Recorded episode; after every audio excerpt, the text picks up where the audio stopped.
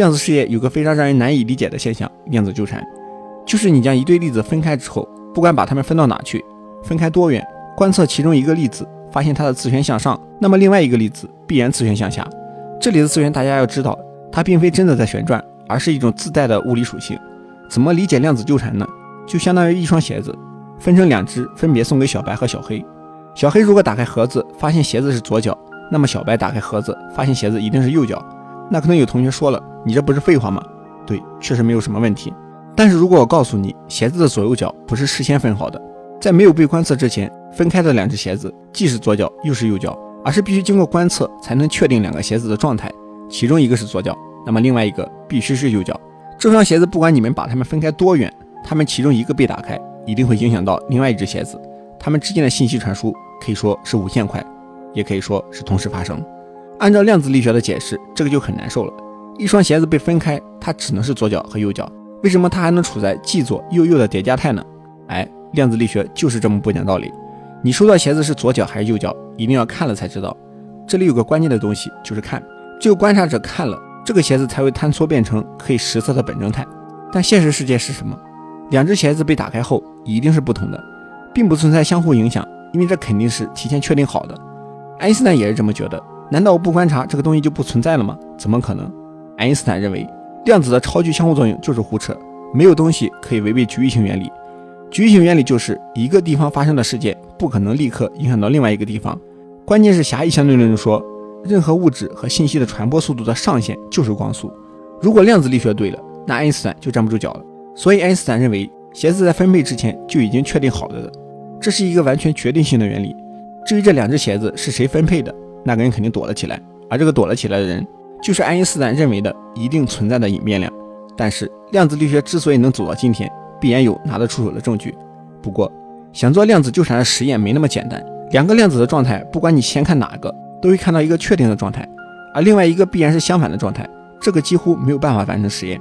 需要观察者介入，那确定其中一个必然另外一个就是相反的。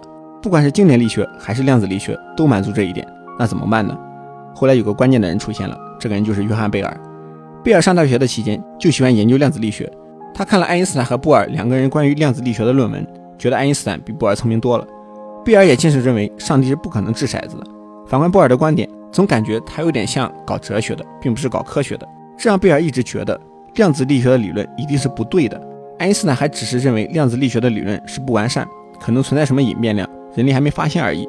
而贝尔的观点更为激进，量子力学可能完全就是错的。他在研究隐变量的过程中得出了一个结论：对于隐变量理论，如果它满足局域性，那它就不可能满足量子力学；如果它满足量子力学，它就一定不可能是局域性的。一九六四年，贝尔将这个结论放进了他的论文中，并且还提出了著名的贝尔不等式。贝尔不等式的推导过程比较硬核，这里咱们就不展开了。贝尔不等式的最重要的前提就是局域实在性，也就是隐变量需要满足局域实在性原理。从理论上推导，经典力学满足贝尔不等式，但量子力学不一定满足贝尔不等式。理论上来说，隐变量在量子力学中已经被推翻了。贝尔亲自用理论证明了自己的信仰是错的。其实贝尔自己也比较虚，他觉得可能是哪里出错了，但他最大的贡献就是让量子纠缠可以通过实验来验证了。后续的实验比较硬核，也比较复杂，咱们就不展开讲了。但诸多实验都证明了哥本哈根学派是对的，隐变量不存在，量子纠缠具有超距作用。一开始分鞋子的时候就没有确定因素在，而被分开的两只鞋子，它就既是左脚又是右脚。如果说有什么实验可以证明，也更直观，幽灵成像实验其实可以。原理很简单，光源发射出重对的光子，一组光子走有模板的方向，另一组走没有模板的方向，然后神奇的现象发生了，另一组不穿过模板的光子显示出了那组穿过模板的图像。仔细想一想，这个实验十分直观。光子不可能在穿过模板的时候再返回回来，穿到另外一组反射图像吧？没有模板的那组光呈现的图案，可以说就是同时显示出来的。这其实就是我们开头想说的二等于一加一。其实这里也没有先后的过程，只是因和果同时发生了。这个在我们现实生活中很难想象。宏观世界中，我们都习惯了先有因再有果的顺序。我做了这个视频是因，你看到这个视频是果。按照量子力学的解释，因和果同时发生了。我在做这个视频的时候，你也在看这个视频。可能很多同学到这里有点懵，我其实也挺懵的。贝尔在之后的时间里也一直很懵。经过冥思苦想，他给出了一个让大家也很懵的解释：终极决定论。他认为这个世界、这个宇宙的所有规律都是决定好了的，每一步都是绝对精确的，客观世界下的运动都是安排好的，我们做的每一步也都是提前确定好的，甚至人的自由意志也不是自由的，也都是确定好了的，不会被改变。贝尔本来的贡献是把量子力学从哲学那里给拉了出来，让它能被物理实验所验证，之后却用毕生的精力又把量子力学给推回到了哲学世界。爱因斯坦的决定论其实和他的差别还是很大的。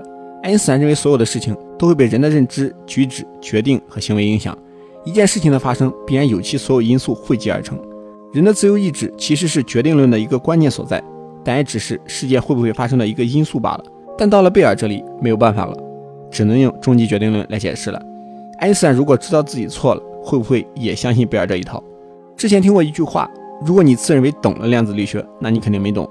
如果你钻研了量子力学，觉得还是没懂，那么恭喜你，你可能入门了。到这里，你是懂了还是没懂呢？